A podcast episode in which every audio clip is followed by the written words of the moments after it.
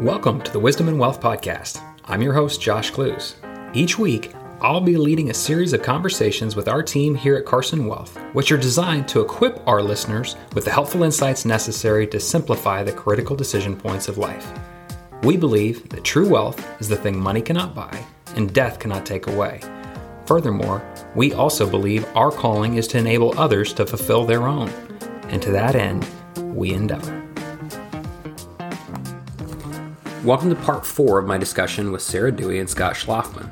In this last portion of our discussion, we explore what we wish clients reviewed more often, and also how best to inform your heirs of their coming responsibility. Welcome back in. What are some things that you, just as we've had this conversation, that you, from the tax perspective, Scott, or from the estate perspective, Sarah, that you wish clients answered, or that at least had in the back of their mind if they don't have an answer today? What are some of those questions that you wish that clients would consider? Well, I don't know about you, Josh, but a lot of times when you ask your client, who's the beneficiary of your IRA, you get the, right? So it's pretty basic. Get a copy of it and look at it. I mean, that's the thing that I think bothers me more than anything, is that people don't know. So the advisor isn't asking. So really have a handle on who that is, because I've seen it unfortunately happen one too many times where it's too late, where the client becomes incapacitated, beneficiary wasn't changed, and it went to the estate, 100% payable to the estate, which from a tax perspective is not a good outcome. And that's what they didn't want. So, clients, make sure you are asking your advisor to help you with your beneficiary designations, regardless of if your advisor is managing those assets, whether it's a life insurance policy, an annuity, whatever it is, ask about those beneficiary designations, because they can totally blow up your intentions in your estate plan. It almost gives me a pit in my stomach, but this is Scott. From your perspective, what are some of the things that you wish clients would ask from the outset that just occur to you?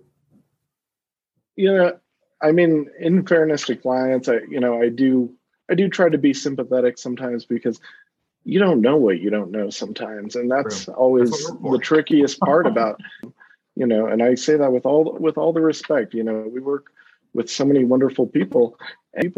So it can be very tricky, not only to, what are we missing as accountants, but never be afraid to ask questions, because if we can start thinking, like we keep talking about, it's part of it's just controlling that outflow. So. And you're making me think, this past week I was reminded of, do you have you forced your clients to come up with an investment philosophy?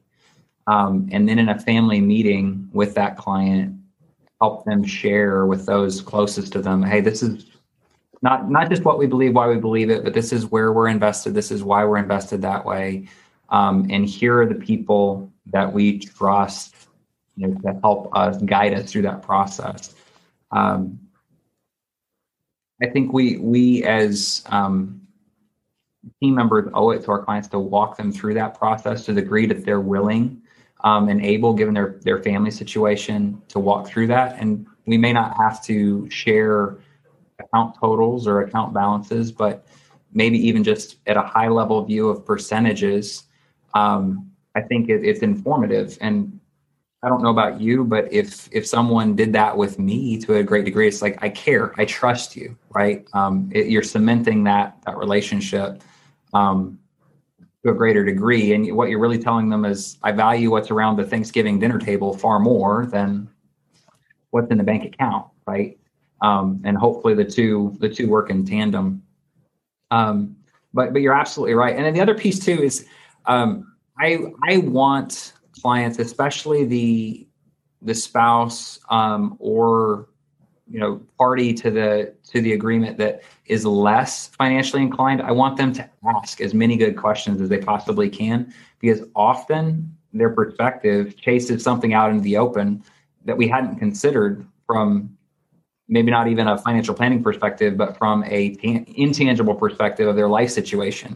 You're like, well, I can't necessarily put a risk, I can't quantify the risk of that situation, but that's definitely something I'm glad we know now, because we need to keep that in the back of our mind as we're making decisions from this perspective. So definitely a good perspective there. But Sarah, have you seen from the trust side, are you seeing more and more willingness to have family conversations, even at a high level from a family meeting perspective?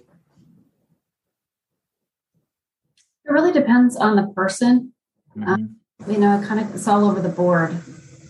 I feel like advisors are more apt to encourage the communication between, family members. I think it's great. I see a lot of advisor talk about it, but whether it's really happening, whether the client is willing to do that is another question. I think with the pandemic and technology, it's actually made it easier to hold those family meetings because we don't have to do it in person necessarily. We're going to have a Zoom.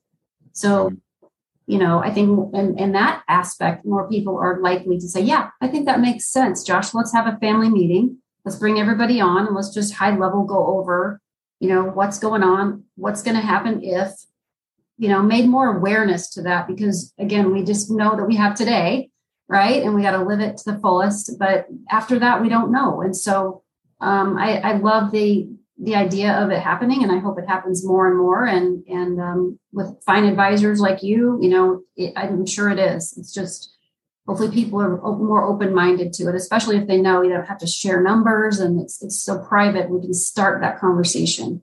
Yeah, absolutely. Well, thank you both for your time today. I really appreciate the conversation and your willingness to just share your perspective and glean from your perspective. We want to continue to do this weekly and do as many different topics as possible. If there are ever topics that our listener base wants to bring up, I would encourage you to write in, let us know about that. And or Scott or Sarah, if there's something that comes up that you want to take a deep dive on, let us know.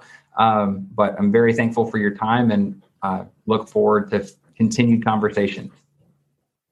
My pleasure. Thank you so much for having me. It was great being on with you, Scott.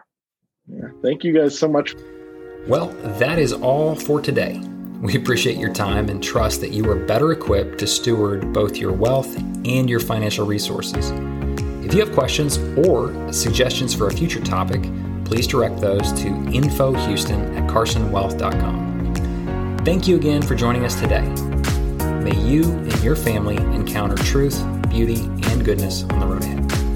The opinions voiced in the Wisdom and Wealth podcast of advisor and host are for general information purposes only and are not intended to provide specific advice or recommendations for any individual. Past performance is no guarantee of future results. All indices are unmanaged and may not be invested into directly. Investing involves risk, including possible loss of principal. No strategy assures success or protects against loss. To determine what may be appropriate for you, please consult your attorney, accountant, financial, or tax advisor prior to investing. Securities and advisory services offered through Cetera Advisory Networks, LLC. Broker-dealer, and a registered investment advisor, member FINRA SIPC. Investment advisory services also offered through CWM, LLC, an SEC registered investment advisor. Cetera Advisor Networks, LLC is under separate ownership from the other named entity. Josh Kluse is a non-producing registered representative of Cetera Advisor Networks, LLC. Our local address is 1780 Hughes Landing, Suite 570, Woodlands, Texas, 77380. Generally, a donor-advised fund is a separately identified fund or account that is maintained and operated by a Section 501c3 organization, which is called a sponsoring organization. Each account is composed of contributions made by individual donors. Once the donor makes the contribution, the organization has legal control over it. However, the donor or the donor's representative retains the advisory privileges with respect to the distribution of the funds and the investment of assets in the account. Donors take a tax deduction for all contributions at the time they're made, even though the money may not be dispersed to the charity until much later.